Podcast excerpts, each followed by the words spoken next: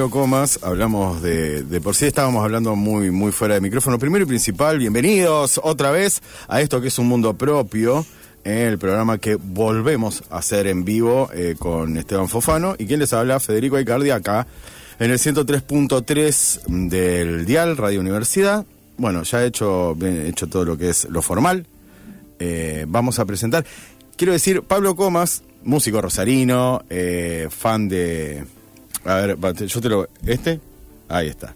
Eh, fan de las películas, fan de los libros. Compartimos. eh, ¿Naciste en Barrio Martín? ¿Sos rosarino primero? Sí, soy Gracias. rosarino. Listo, buenísimo. Eh, nací Sargento Cabral y el Río. Eh, frente, eh, enfrente de la casa de Juan Ritbo. Sí. Para quienes lo conocen, estamos en Radio Sí, Universidad, sí, lo deben conocer casi todos. Para los que lo quieren y los, de, los detractores. Eh, exactamente. Yo después fui ayudante de Juan, cuatro años. Eh, pero eh, nací enfrente de su casa, mi, mi vieja era su fan, su groupie. Así que. ¡Ritmo! ¡Ritmo! ¡Ritmo! Y ahí cerca de la aduana, de, toda esa parte, es, es como. Cerca de- Soy casi un parisino. Claro, sí. Cerca de la casa también le mandamos un saludo a María Zulema Madei. Ahí va. que vivía por ahí también, la recuerdo porque por sus guerras contra la gente que iba contrabando. Ahí va, ahí va, ahí va. Eh, guerras, guerras, guerras. eh, bueno, y nacés ahí en el seno de una familia rosarina. Sí. Eh, ¿Estudiaste psicología vos? No, filosofía. Filosofía. Ah, filosofía. Más complejo todavía. ¿Filosofía Sí. hasta cuándo? ¿Cuándo Eh, fue hubo, que- hubo distintas etapas. Yo hice desde el 2009 hasta el 2014 muy fuerte. Llegué a quinto año. Llegaste ya en ahí. 2013 ya rendía materias de quinto. Sí. Pero en filosofía, en la escuela en realidad de humanidades, hay una práctica que es, eh, do- digamos, vos podés adeudar, adeudar materias por ahí de tercero y estar Sí. en quinto. así Sí, que sí podés. Hay momentos donde estás en toda la carrera al mismo tiempo y Sí. debes la mitad.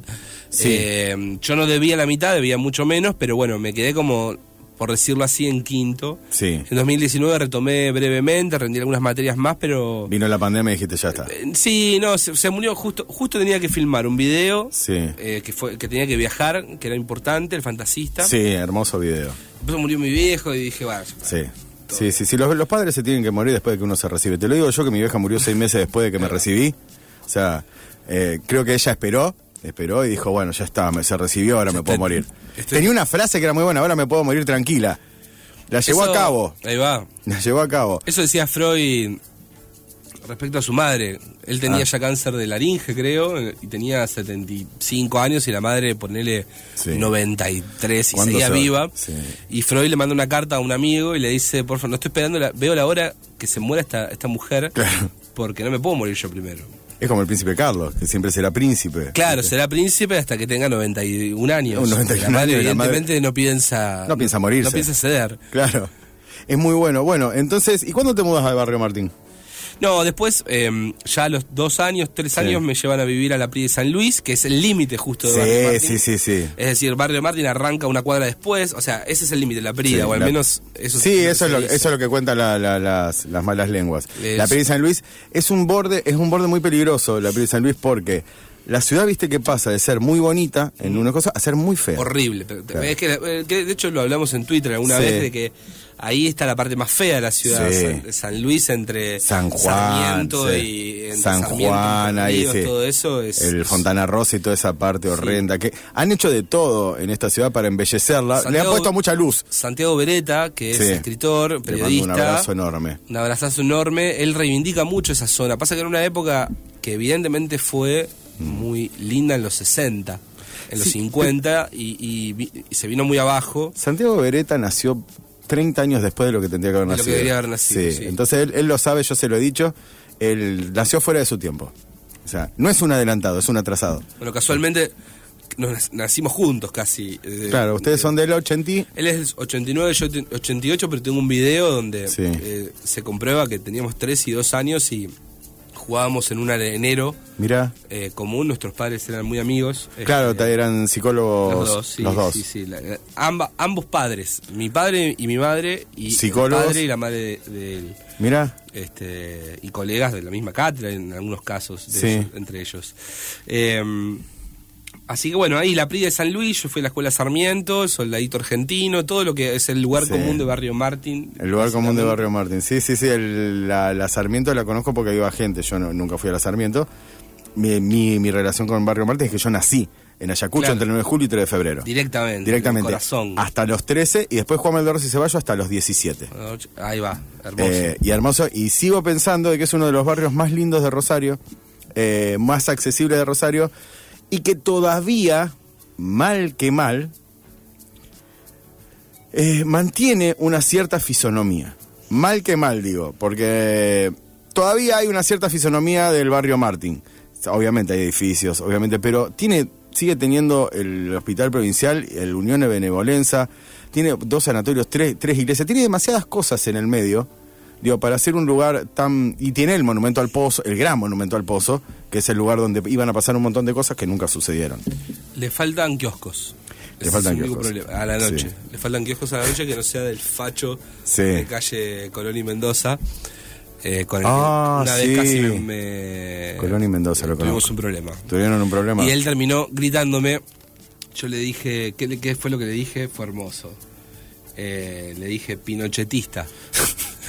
y él Pinochetista. y él me contestó a lo, gritándome y católico y franquista. Ah, ah. Este, Así se tendría que llamar el kiosco. Sí, sí, sí. Un kiosco ideal, Sí. está ubicado en un lugar ideal, Enfrente del Palomar. enfrente del Palomar, pero bueno, es un, es un ser. Pero bueno, es pinochetista.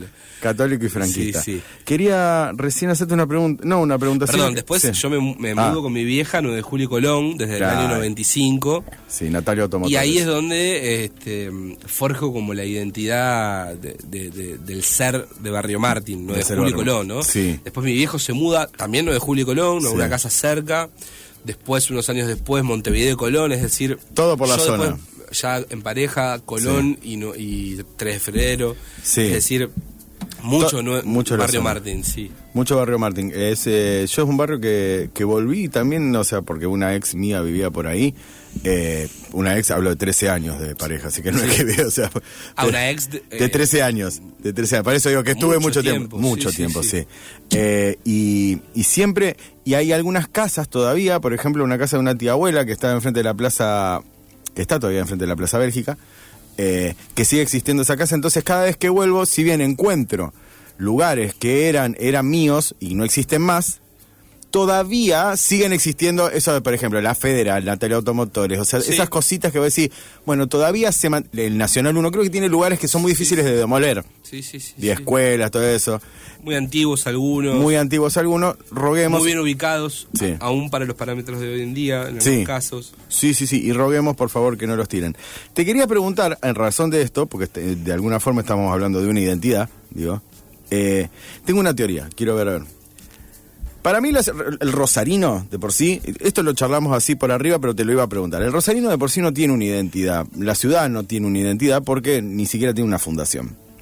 Eh, digo, vos vas, eh, bueno, a cualquier, no sé, a Córdoba, hay una identidad cordobesa, vas eh, al norte, hay una identidad, identidad del norte. El rosarino es como una cosa ahí. Y por eso mismo la identidad tan fuerte se sostiene con el fútbol. digo, la identidad rosarina o con los barrios, no así con la ciudad. Soy de zona sur, viste que la gente de zona sur es de zona sur.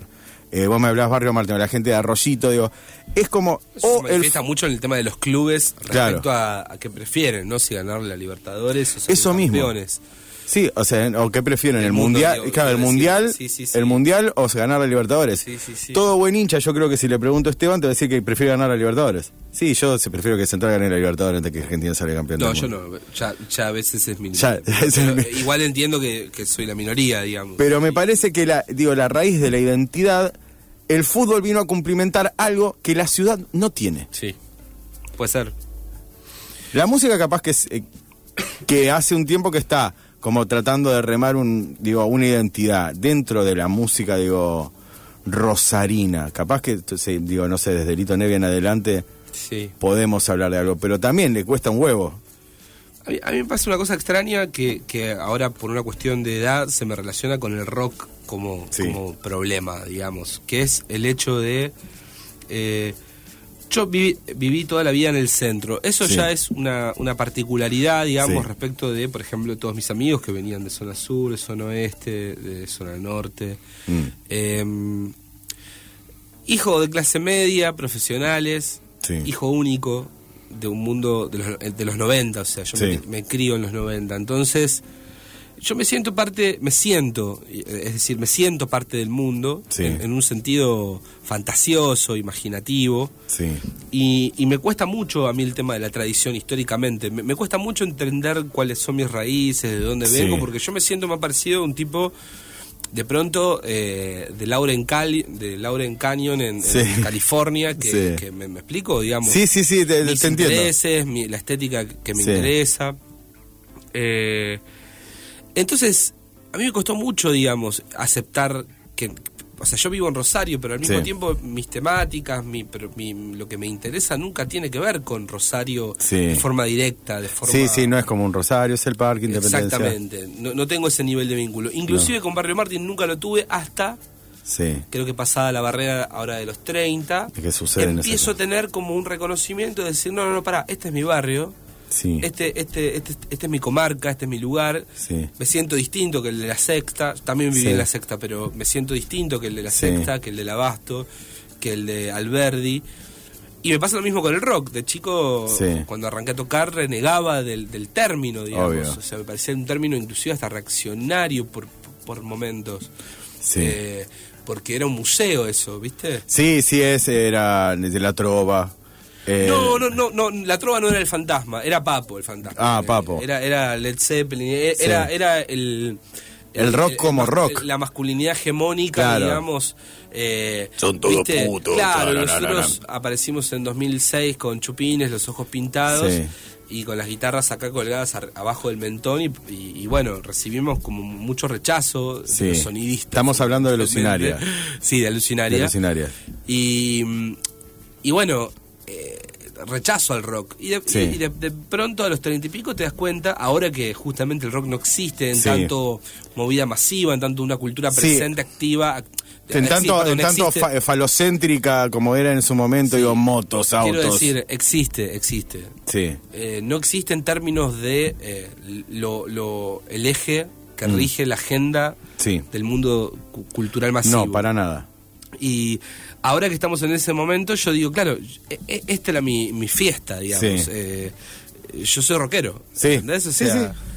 Era, yo vivía ahí, igual que Rosario. Eh, Yo vivía ahí, no me daba cuenta, pero yo soy de ahí. Sí, pues sabes que mientras eh, hablabas de esto, yo pienso siempre, digo, la ciudad.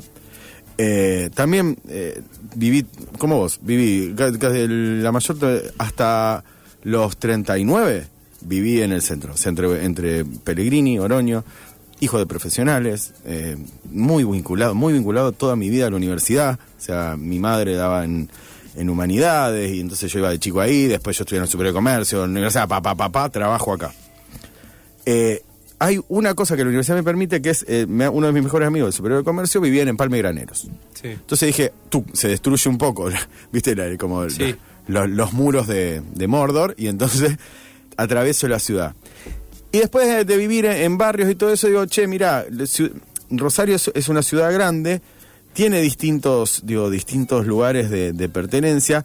Sigo pensando y, empiezo a quererla de alguna forma, pero a quererla atomizadamente. Quiero esto, quiero esto, quiero esto, sin forzar también una rosarinidad que no existe ni tampoco, y sí lo que eh, en algún punto, y me parece que eh, en algunos, pienso, eh, leí la última novela de Marcelo Britos donde habla del nuevo Alberdi en el año, no sé, y me pareció hermoso, digo, eh, sin abonar a los discursos imperantes de que Rosario solo es una ciudad narco. No, bueno, claro. Pasa que cuando le empezás a bajar la expectativa también a la ciudad Claro, y empezás a reconocer que tiene límites para lo que quieras hacer, yo como músico los veo esos límites. Sí. Como músico aspirante a, a, a vivir de esto, Sí. eh, veo los límites de la Sí. ciudad. Una vez que vos la bajás un poco de...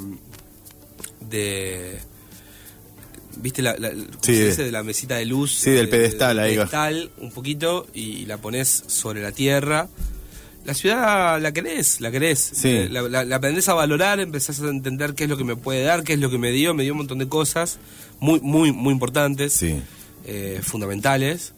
Eh, pero bueno, creo, creo que lo otro tiene que ver con la expectativa. Creo que la gente Sí. que odia la ciudad, ese, ese- esa clase de rosarino típico, digamos, este, odiador de la ciudad, que todos fuimos en algún momento. Todos. Eh, tiene que ver con una sobreexpectativa Sí, como creído que- que... estábamos en una ciudad muy importante. Sí, muy que grande. estábamos en, no sé, en, en el- en el Camden Town y en realidad era Rosario. Es una ciudad, digamos, cuya, cuya fisonomía, Sí. eh, en, en lo intuitivamente eh, rápido, Sí, sí, en el parece visual. gigante. Es una ciudad Sí. grande, es una ciudad importante, Pero no lo es. pero no, no lo es tanto. No, no Eh, es tan grande. Eh, es mucho más grande que casi todas las otras ciudades del país, Sí. excepto dos o tres. Sí, ¿entendés? excepto si Córdoba, capaz, Buenos Aires y todo eso. Este, inclusive más, es más chica, no por su fisonomía, pero Sí. sí, por lo otro que la No, plata que la- en muchos aspectos. sí, que la achica, que todo está concentrado en cuatro cuadras. Eh, y ahora vamos a escuchar, hablando de música, vamos a escuchar algo de música, porque después tengo otro, eh, se abre otro, otro debate, otro panel. Eh, pero ahora primero vamos a escuchar a Fey No More, Evidence.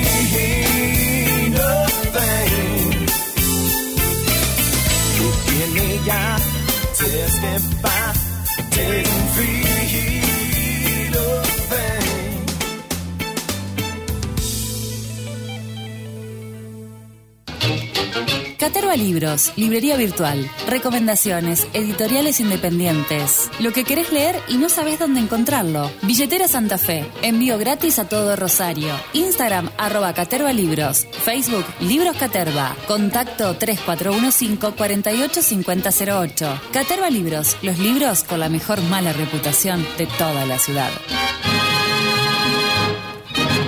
No escribas un libro. Escribí un mensaje al 153 88 6677. Bien, estamos, seguimos acá en un mundo propio junto a Pablo Comas, eh, músico de la ciudad. Estábamos hablando fuera de, aire de cosas, de algo que tuvimos que decir, bueno, basta, vamos a hacerlo al aire. Pregunta, eh, pregunta existencial o pregunta filosófica. Hace un tiempo que vengo pensando, digo, el, el arte, el arte en sí, en tu caso la música, yo me dedico a la literatura.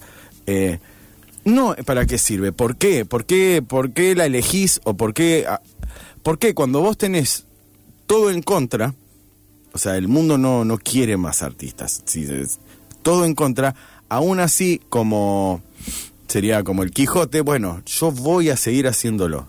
O sea, ¿qué es lo que te, te moviliza? Digo, de, de la música, en este caso de la música, yo muchas veces pienso que es una forma para mí de entender la- el, el mundo directamente. O sea, me ayuda a entender la vida, porque si no, no lo entiendo. O sea, pero a vos, ¿qué te pasa? Bueno, un poco no saber hacer otra cosa, otro poco el...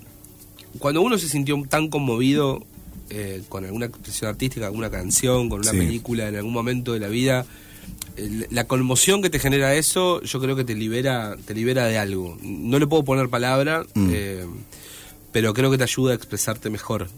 Creo que te ayuda a hablar mejor y a callarte mejor también y a escuchar mejor y eh, y por ende uno quiere estar como instalado en esa experiencia o atrás de, ese- de esa experiencia porque uno nunca está instalado ahí, nunca uno consigue todos los días eso. No. Pero una vez que te pasó que alguien te conmovió tanto, eh, bueno, yo era muy chico y ya, ya lo tenía decidido, digamos, eh, el hecho de que yo me quería dedicar a eso, digamos. Sí. Eh, era, era mi territorio. Y hasta el día de hoy lo siento y me siento un privilegiado. Esto de que está todo el mundo en contra es una lectura que en un plano tiene sentido. Sí, yo no digo el mundo en contra, digo que en realidad el mundo no quiere. El mundo no... el- O por lo menos no facilita, digo... Sí. Digo, hoy en día, a ver, hay millones de... Hoy el arte, o viste, el, el arte está en, en el mainstream, no en el mainstream, sino en, el, en la maquinaria. Sí.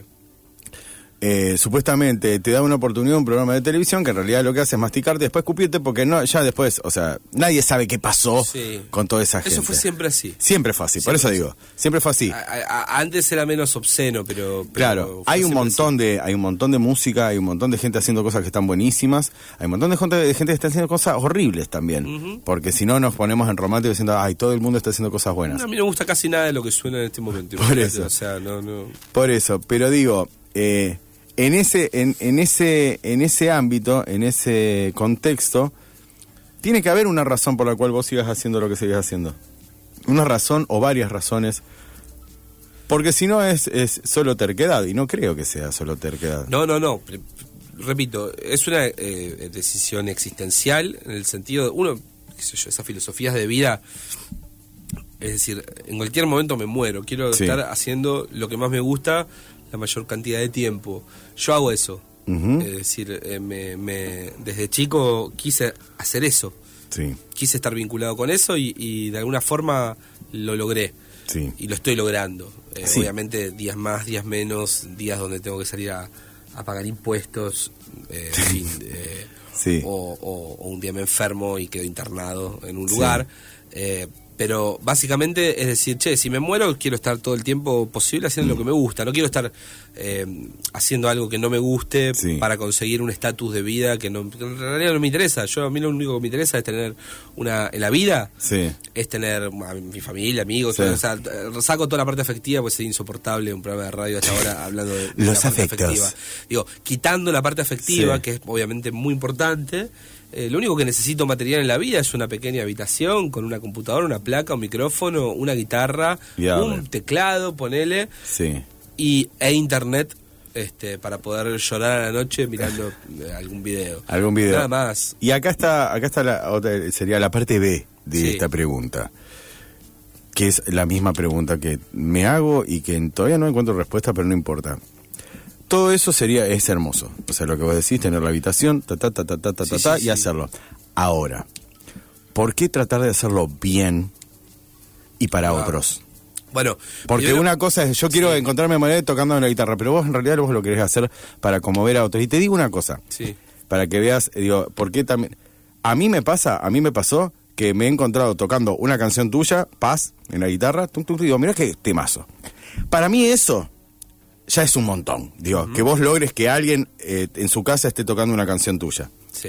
Ahora, eso lo querés, o sea, ¿por, por qué, ¿por qué buscar eso? Porque vos podrías, si querés, tenés tu placa, todo, estás tocando, listo. Pero vos No, lo que querés no, es también otro- el otro- conmover. no, no, porque el otro, vuelvo a, a lo mismo. Sí. Cuando alguien te conmovió, Sí. es una necesidad, es una cuestión casi sexual, digamos. eh, es decir, es una cuestión de conquista permanente. Te conquistó alguien, te seducieron, eh, caíste bajo el influjo de esa seducción. Sí. Esa seducción te contuvo y te, te, te elevó. Sí. Y ahora querés seducir vos y querés Claro. hacer eso. Eso es parte. Yo cuando digo lo de la habitación y lo que digo de, de la pieza y el teclado y todo eso, no es para quedarme ahí adentro yo solo. No, no, Claro. no. Es porque supongo un otro todo el tiempo. Ahí Lo estoy está. suponiendo al otro. ¿eh? Yo no sí, sé si el otro está. uno, uno tiene un, oye- un oyente lector modelo.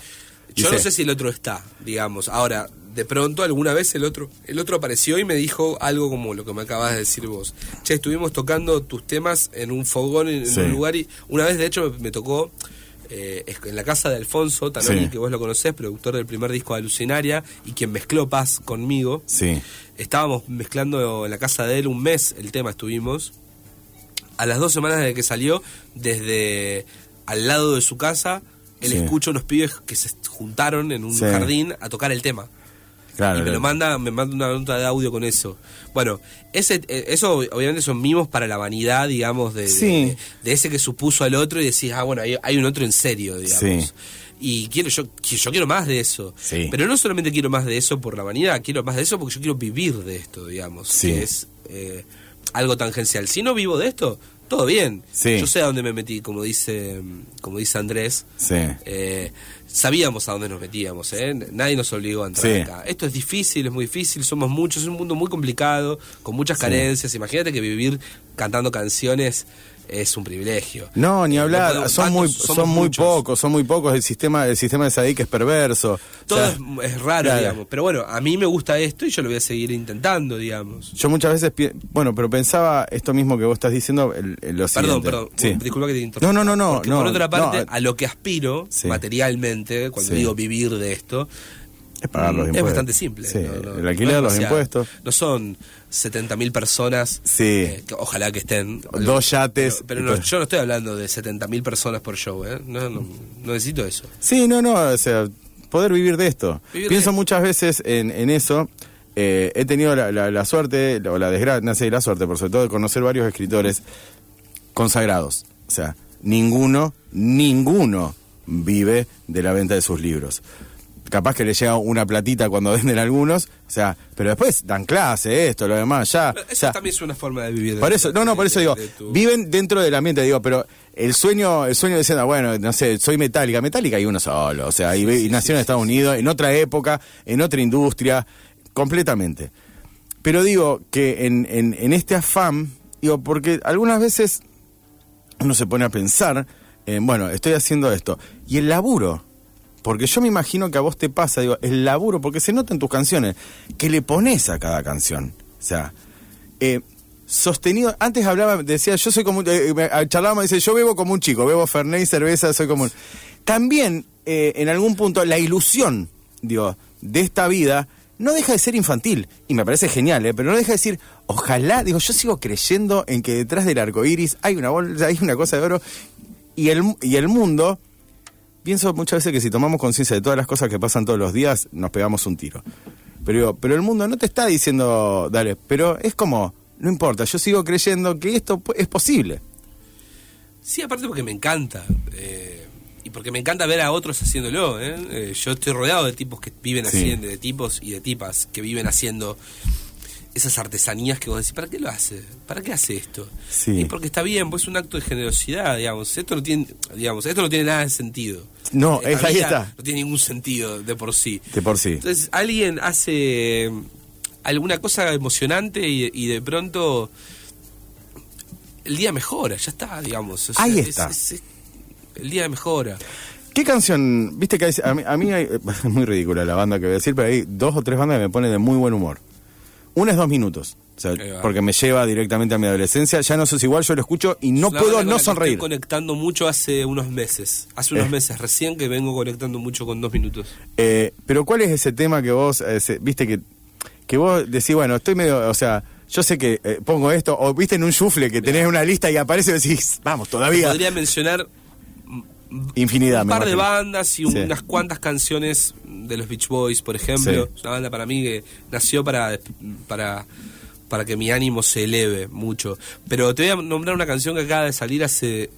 Eh, ¿Qué hora es? Hace dos horas y media salió Sí. la canción. Se llama Horas, de los Pels. Es una banda amiga, pero de la que es, antes de ser amigo fui Era fan. fan. Acaban de sacar un EP que se llama El Sol Naciente. Está en Spotify. Tiene tres canciones. La Sí. primera canción se llama Horas. Sí. Esa canción ya me mejoró la semana. Mirá. Me vine escuchando esa canción desde acá. Y yo ya sé que esa, esa canción va a convivir conmigo durante años. Qué bueno eso. Y me emociona y, y, y por momentos eso, lagrimeé, ¿viste? Viniendo Sí. para acá digo, esto, esto es una maravilla. Tratás de. eh, ahora vamos a escuchar una canción antes de, de llegar al tema, pero tratás de esto mismo, eh, que yo. al- eh, tratás de, de- de que est- este tecnicismo o esta, esta profesión que vos elegiste la música no te contamine a la hora de escuchar, como diciendo, ah, mira cómo puso. Mirá lo que. No, esta escala, no sé cuánto. Eh, seguir escuchando como. Como un, un, un- como un idiota, o sea, digo, pero en el mejor sentido de la palabra, digo, eh, que todavía hay algo que vos decís, a mí me pasó, yo sé que, que no te gusta, pero yo fui a ver con, con, eh, con voy a decir mi jastra, odio la palabra para decir con Jazmín, ir a ver Dillon, eh, y me pasó, y sé que me pasó de, de estar como un imbécil, así como diciendo, Sí. cabeceando. Digo, me hizo sentir de vuelta eso. Digo, Bueno, lo que pasa es que la, la experiencia de Dillon en, en vivo debe ser Sí. muy distinta que la que tuve yo en mi pieza. Digamos. Sí, no, yo tengo no. 33 años. Dillon para mí es una cosa. Ahora, si me llevas a un reci de Dillon como Sí. Jazmín, si nos llevas a Jazmín y a mí de la Sí, mano, sí, sí, sí, sí, a- sí. al de A Dillon, debe ser distinto. Sí, pero digo, digo Dylan como decir otra que digo, a- esta cosa como decir de todavía escuchar algo, digo, de que no te contamine eh, el músico a tu experiencia de escuchar música. Yo, yo siempre fui un músico muy, muy rudimentario. Por, Sí. por razones eh, que no vienen al caso, siempre decidí no estudiar Sí. música en el sentido tradicional Sí, del término. del término. Yo uso, yo, conozco 18 acordes nada más. Es como que fue una decisión, una decisión por la ignorancia, digamos. Igual Paz tiene un montón. De acá, tiene un montón, pero son todos acordes que aprende alguien en, en Sí, sí, primer- que son de la misma escala. en la tiqui, primer tiqui, clase de guitarra. ¿Me entendés? O sea, Sí, que en ningún momento hace, o sea, no es espinetiano. yo no, sé- no sé tocar una trecena, ¿me entendés? O sea, sea, capaz que sé, pero no sé cómo se llama, ¿me entendés? O sea, eh, lo digo porque por ahí los temas parecen como re complejos, Sí. alguien lo escucha y no, no tiene No nada ven. de todo eso, digamos. Está desprovisto de... Yo creo que sí, yo creo que sí. Yo tengo una escucha muy inocente, eh, muy inocente. Soy muy como un niño a la- a la hora de, de escuchar. Me dedico un poco a eso porque trabajo con alumnos muy Sí. jóvenes. Mirá. Y si no tengo esa frescura a la hora de escuchar, sería insoportable. Claro. Eh, yo lo que tengo sí son ya de, de- de- de alguien de mi edad, de, de- son prejuicios sociológicos, antropológicos y filosóficos Sí, no, sí, respecto sí. a, Pero eso- a cuestiones de, música. Pero termina siendo eh, lo que sos, o sea, esos prejuicios, digo, también, uno no puede estar todo el tiempo diciendo que todo está bueno. Sí, por eso, no, no, no, no. eh, de, de hecho, veo síntomas muy malos en, el, en, el- en este momento, así, Sí. digamos, donde de repente, por, ejemplo, ¿viste cuando alguien discute y, ah, te enojaste? Sí, me enojé. ¿Viste? Como, como, como si fuera una especie como de alguien que se elevó moralmente Sí. sobre vos Sí, te dijo, y te lo marca ah, como diciendo sí. te cagaste encima. Sí. Sí, me No, enojé. sí. Y porque en esto le pongo todo. ¿Por qué no te dejas de quejar? Y, y la queja se confunde como, como con la denuncia. Sí, sí, la, sí. la queja empieza... A, a mí, a mí me preocupa eso. Sí, Este, esa cosa como diciendo de te enojas. A mí me pasa, eh, y ahora antes de escuchar el tema, me pasa con, con algunas concepciones sobre la literatura. Yo a mí me hacen enojar. O sea, y me dice, no, pero hay lugar para todos. Me chupo un huevo que haya lugar para todos. No quiero que haya lugar para todos. ¿Por qué?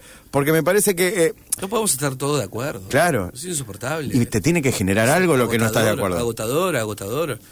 Agotador también este, este, este, en, en, digo, en mi ambiente, digamos. Sí. escucho- digo, esta, esta cuestión del rock culturalmente, de mañana es mejor, mañana es mejor, mañana Sí. es mejor. Viste, como que hay mandato de, de nosotros somos los socios de los jóvenes. Sí, Y escuchar tipos de 60 años que lloran escuchando a Génesis, aplaudiendo a, a, no sé, a, Sí, sí, no a etcétera. Sí. Digo, ya fue, hermano, si no te gusta, no no Bueno, no, no te falsifiques. o Hubo un tiro que salió por la culata que en un momento era, no, la- las generaciones nuevas, mirá los pibes.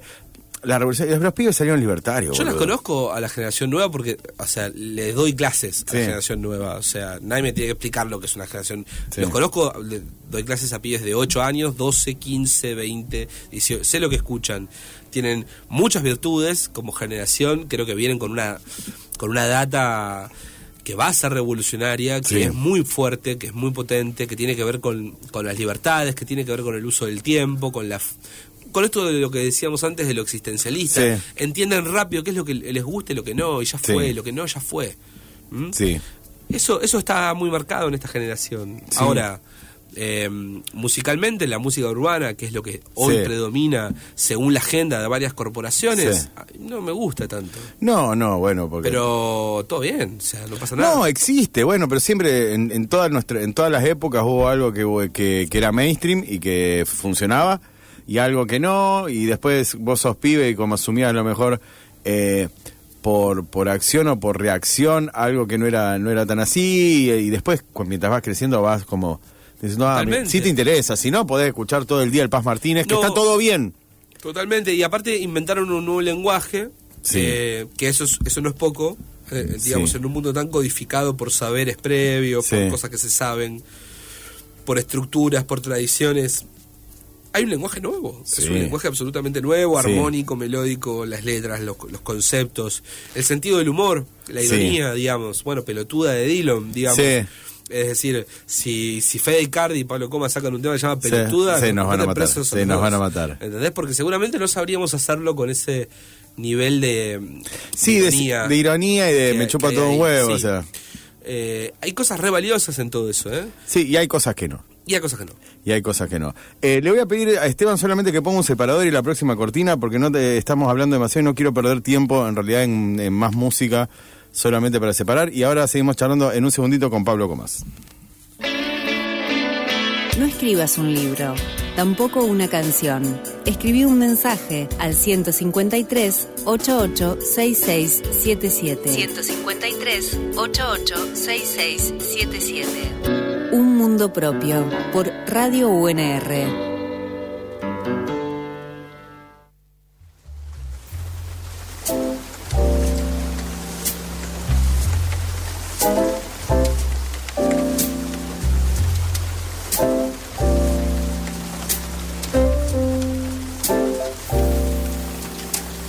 No quería terminar eh, el programa sin, obviamente, volver a aprovechar la oportunidad de hablar de esta forma. Por eso esta cortina. Bueno, Pablo, en este momento lo que yo te pregunto es, ¿qué te enamora aún en la vida? No quién, ¿qué? ¿Qué es lo que vos eh, mirás, eh, experimentás y vos decís, ah, por esto vale la pena en realidad estar vivo? Cuando DiCaprio sale a hablar con Pacino en la última de Tarantino y va llorando y Brad Pitt le, le pega un palmazo en la espalda y, Sí. y DiCaprio le dice es oficial amigo, pasé de moda y Brad Pitt le dice todo bien pero no llores adelante de los mexicanos. Eso, Eso, eso es todo. eso es todo. Por momentos así Eso, a, a ver, eso mismo digo, eh, momentos... eh, a mí me, me alucina la repetición. Eh, ¿Qué quiero decir? Yo puedo ver la misma película una y otra vez. eh, había una teoría que dice que a los ansiosos nos gusta ver la misma película varias veces porque sabemos que viene. Pero yo, sí, pero yo creo que se supera eso. Yo puedo ver eh, Super Cool 25 millones de veces, puedo ver El Padrino 25 millones de veces, y cada vez que sucede eso, que yo sé que va a suceder, no puedo creer, digo, que suceda. Me emociono de vuelta. Claro. Sí, sí, sin duda. Me emociono de vuelta cuando, cuando Vito eh, le dice a Michael están entrecruzados. Michael, a, a Michael lo ilumina la luz Sí, y Vito mira hacia la sombra. sí, está. Están entrecruzados el plano ese hermoso, no sé cómo se llama. Y, y él le, Marlon le dice, Vito le dice, me hubiese gustado que seas gobernador Go- Corleone, alcalde Corleone, alguien respetable. Y hay una pausa y Pachino, eh, Michael contesta, no hubo tiempo, papá, no hubo tiempo. Y ahí Vito, justo porque está ya medio cagá, interrumpe y Sí. le dice, el, el que te va, el que te vaya a hablar en el funeral, etcétera, etcétera. Comiendo naranjas, si no, me- no, están ahí en el No, patio, no- están- están aceitunas patio. creo que están Sí, comiendo están con un aceitunas. vinito o algo sí, así. un vinito y aceitunas en el patio. Sí, Ah, la, de la naranja es la muerte en realidad. Eso, para un ateo, eso es la llegada de Sí. lo divino, digamos, al, al- al contacto con la materia, digamos. Son momentos que vuelvo y volvemos, porque no soy yo solo, digamos, somos miles, los veo Sí. en, en internet, son unos enfermos que sabemos de memoria Sí. este, las voces de ambos, por Sí, parte. completamente. Pachino cuando hablaba todo con este tipo de voz, Sí. eh, dad, ma, ma, ma, hablaba todo así. Y Vito, y Vito hablaba como todo. Sí, a mí la 2, la, la- el padrino 2. Michael, Michael, Michael, es, es, Michael, es, eh, ¿entendés? Y todos hacemos lo mismo. Eh, Es parte persona, de mi familia ya. le mando saludos a Juan Nemiroski que imita muy bien todo eso. Bueno, gran actor de la ciudad. Pero Hermoso. Ese pensaba, fue muy bueno. eh, pensaba en esto, eh, en esos momentos, digo que, que el cine también, un artificio, pero tan, tan, tan, tan, tan necesario, digo, eh, digo para, para, para, para, no, no evadirnos, sino esto, emocionarnos. Eh, todo el tiempo se me viene la escena a la cabeza donde Pachino le dice a, a Fredo, su hermano, me rompiste el corazón, sé que fuiste vos, me rompiste el corazón. Y el beso, el beso. Y el beso. Y después hay una escena donde dice, a mí me saltearon, le dice el hermano. Y tiembla, y tiembla, dice. Sentado, sentado. Tiembla sentado, Siempre dice. Michael parado claro. y, Fredo lo mira desde Sí, abajo. dice, a mí me era- saltearon, sí. vos eras mi hermano menor. Sí, sí, sí. Esas cosas, a mí se me pone la piel de gallina cuando pienso eso, porque digo, O el abrazo en el velorio. Claro. Donde finalmente Michael acepta saludarlo a su hermano. a su Fredo, hermano, sabiendo que lo va a matar después. Lo abraza y Neri, al Neri lo mira a, a- a Michael y. Michael baja, baja el párpado como diciendo, bueno, a este hay que limpiarlo también. A este hay que limpiarlo también. Bueno, es, qué sé yo. Digo, y así, o sea, por eso digo, después, y así puedo ver super cool, y digo, cuando el pibe lo único que dibuja es pijas, y dice, y entonces Pero, cuenta, es que también no importa, yo, yo por eso con, con esa noción del de evadir la realidad no estoy tan de acuerdo, digamos, o sea, es, es la realidad, digamos, el arte cuando te insume tiempo es la realidad misma. sí, es decir- no, no, no evadir, sino emocionarse. Uno busca, uno es adicto a emocionarse en algún punto, o sea, Sí, sí, sí. ve películas por eso, ve, o sea, eh, va en búsqueda de los libros, va en búsqueda de la, de la música, va Te en búsqueda... ayuda a- cuando vos te emocionás, porque lo estamos diciendo muy ligeramente, cuando vos decís emocionar, Sí, es porque te está tocando fibras, Sí. nervios ahí, que están ahí, que vos no lo podés quizás del todo llegar a manifestar en el día a día. claro. Y cuando te los tocan, cuando te los lográs tocar al, al poner esa película o ese disco, eso sale para afuera. Sí, ahí hay algo que siempre la, la- nombro siempre lo mismo, que es algo que dice Mariana Enríquez, dice, vos podés... Genial, Gen- sí, La sí, amo. la, la amo, quisiera ser su, am- su amigo. O sea, Yo también, yo también. Yo ya lo soy, ella no lo sabe. Ella no lo sabe. Pero somos Ella- muy amigos. En la, en- en- en la gran cena con todos mis amigos, ella está. O sea, eh, dice lo siguiente, dice, nosotros podemos atravesar los diarios viendo las peores, los peores crímenes que hay. Ahora eso lo pones en un libro y la gente no puede. Dice, ¿cómo se te ocurren esas cosas? Hace dos días, yo pues pensado esto, capaz que me, me meto en un terreno escabroso, pero no me importa. Hace no sé si un día o dos días balearon un chico de 13 años, eh, y hoy uno de los concejales de la ciudad estaba tuiteando en contra de la, de la provincia diciendo, ah, nos dejan solos, mataron a un chico. Y me pareció perverso, me pareció altamente perverso que vos utilices para tus fines políticos la muerte de un pibe de 13 años. Si yo tengo que tomar conciencia de realmente lo que está sucediendo, y me voy a angustiar de una manera, o sea, tremenda. Si eso lo pones en una película, yo estoy llorando, o sea, a mares, Sí, sí, a mares. Pero evidentemente eh, no- nos armamos una coraza como para poder soportar, o sea, que, que pase esto. Pero es la realidad. Es la realidad que necesita ser contada. El problema es que hace falta gente que la cuente. Cuando digo que la cuente, no me refiero a que la cuente periodísticamente, Sí. sino Último momento, Artísticamente. pam, pam. No, claro, artísticamente. Mm. Muchas veces esa, esa realidad, el dolor de esa madre, de, Mm. de ese hermano que perdió a ese hermano, el, el- el dolor mismo de toda esa conmoción, Mm. queda perdida en la noticia. Sí, Hay- alguien tiene que ir a escribir sobre eso, un poema, lo que sea. Lo que alguien sea. tiene que vol- volver a traer esa la esencia de ese dolor y ponerla en juego. y va, a lo mejor también dar luz sobre el cinismo de las personas que lo utilizan para... También denunciarlos. Y a veces la mejor forma de denunciarlos no es eh, armar un programa de tele o un No. podcast. eh, Sí. Quiero hablar de la gente de la provincia. eh, sino que eh, es, es hacer justamente un disco por ahí. Estoy tragando. Eh, pero no, me encanta, me encanta, me encanta esta, charla porque tengo algunos mensajes. Dice, ¿acaso no hay reflejo del sinsentido general? ¿Acaso hay un reflejo del sinsentido general de maneras bellas? No entiendo el coso, pero creo que sí. Felicitaciones por este regreso con un gran invitado como Pablo. Qué lindo eso de conjugar generosidad con vanidad como respuesta a por qué hacer arte. Hermosa charla, Nico. Eh, Un saludo para todos. un saludo para todos. Eh, estaba pensando en esto, tocas el viernes, vamos a hacer eh, medio el gacetilleo. Este programa no, no, no te gacetillea mucho. Es como medio clavo para hacerse publicidad, pero bueno, No, y tampoco me importa. Eh, si toco el viernes en plataforma La Barrera a las 9, ya está. ya está, Eso. listo. Lo demás, búsquenlo en las redes. Eh, estaba pensando recién, eh, me encanta hablar, tendría que tener otra hora para solo hablar de cine. Eh, ¿Cuál Ah, es la última película? Mi que- máxima pasión. Sí, ¿Cuál es la, la última película que, que, te, que te emocionó, que dijiste, ah, Dios, yo quiero... eh, me dijeron que la de Elvis es muy buena. No, no la vi. Mira, la, la última es justamente la que cité antes. Eh, a ver, vi- otras ¿El Padrino es la última No, que viste? No, no, no. Once Upon a Time in Hollywood de, Ah. de, de- de Kentin me pareció la, la- la mejor de, de todas las de él.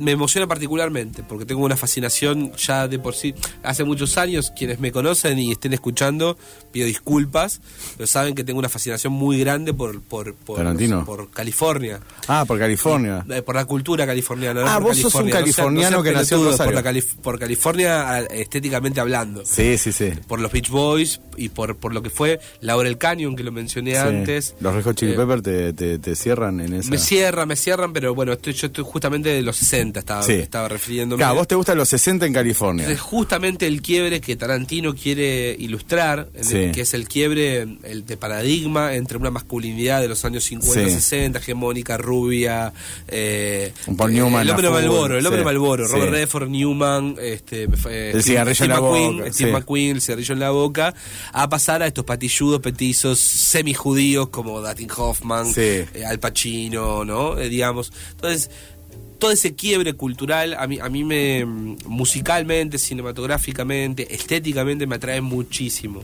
Sí. Así que la película la, la veo todas las semanas y pedacitos, a veces entera. Mira, Y, me, y yo soy así, eh, lo dijiste antes, volver Sí, a ver una y otra vez, igual que el, el ansio- los ansiosos, ¿viste? claro, sí, sí, porque sabés qué va a pasar. Volver una y otra vez a verla y, y es una película que me conmocionó.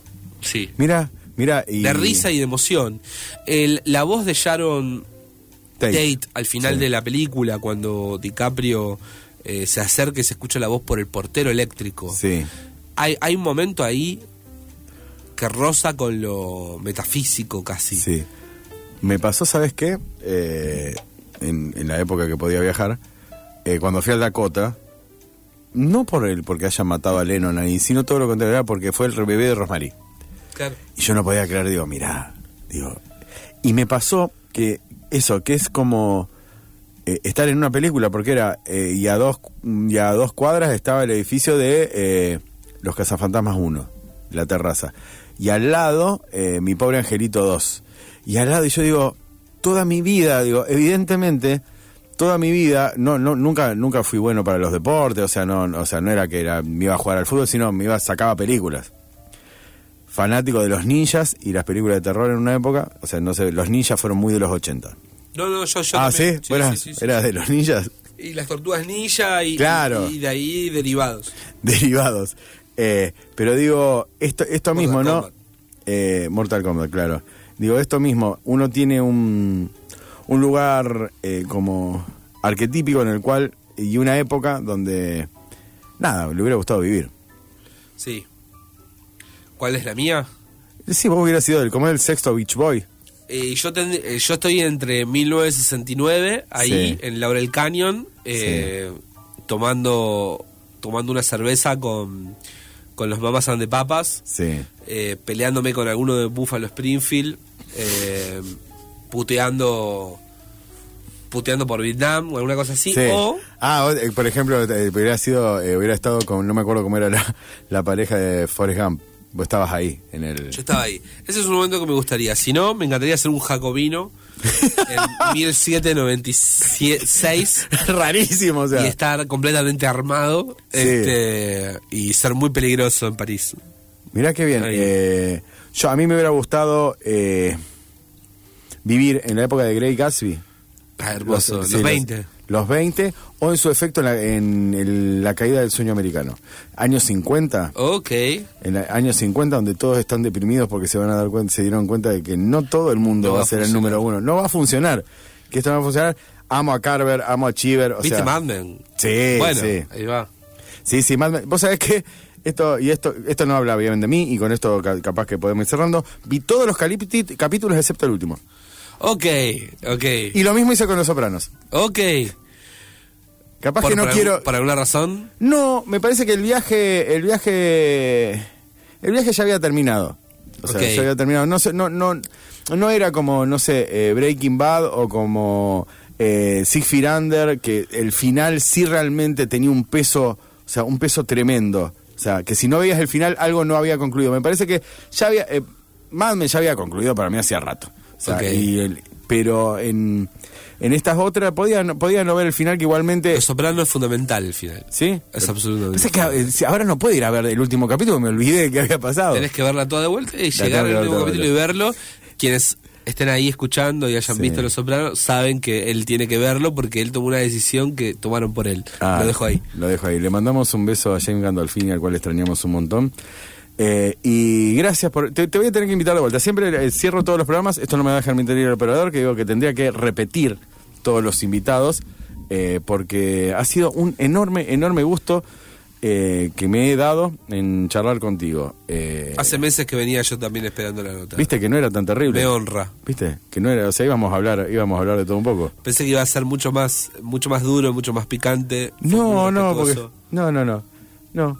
Gracias. bueno, nos vemos. Ahora viene la gente de vino de conversación eh, hasta las 20, hasta las 0 horas, eh, con la gente de vino de conversación y gente de psicología, Gente que respeto mucho. gente que respeta mucho. Especialmente si son psicoanalistas. Psicoanalista. Nos vemos el miércoles que viene. Va a venir Fernanda Blasco, periodista y hacedora del Happy Hour de escritura. Así que nos vemos el miércoles que viene en esto que es un mundo propio.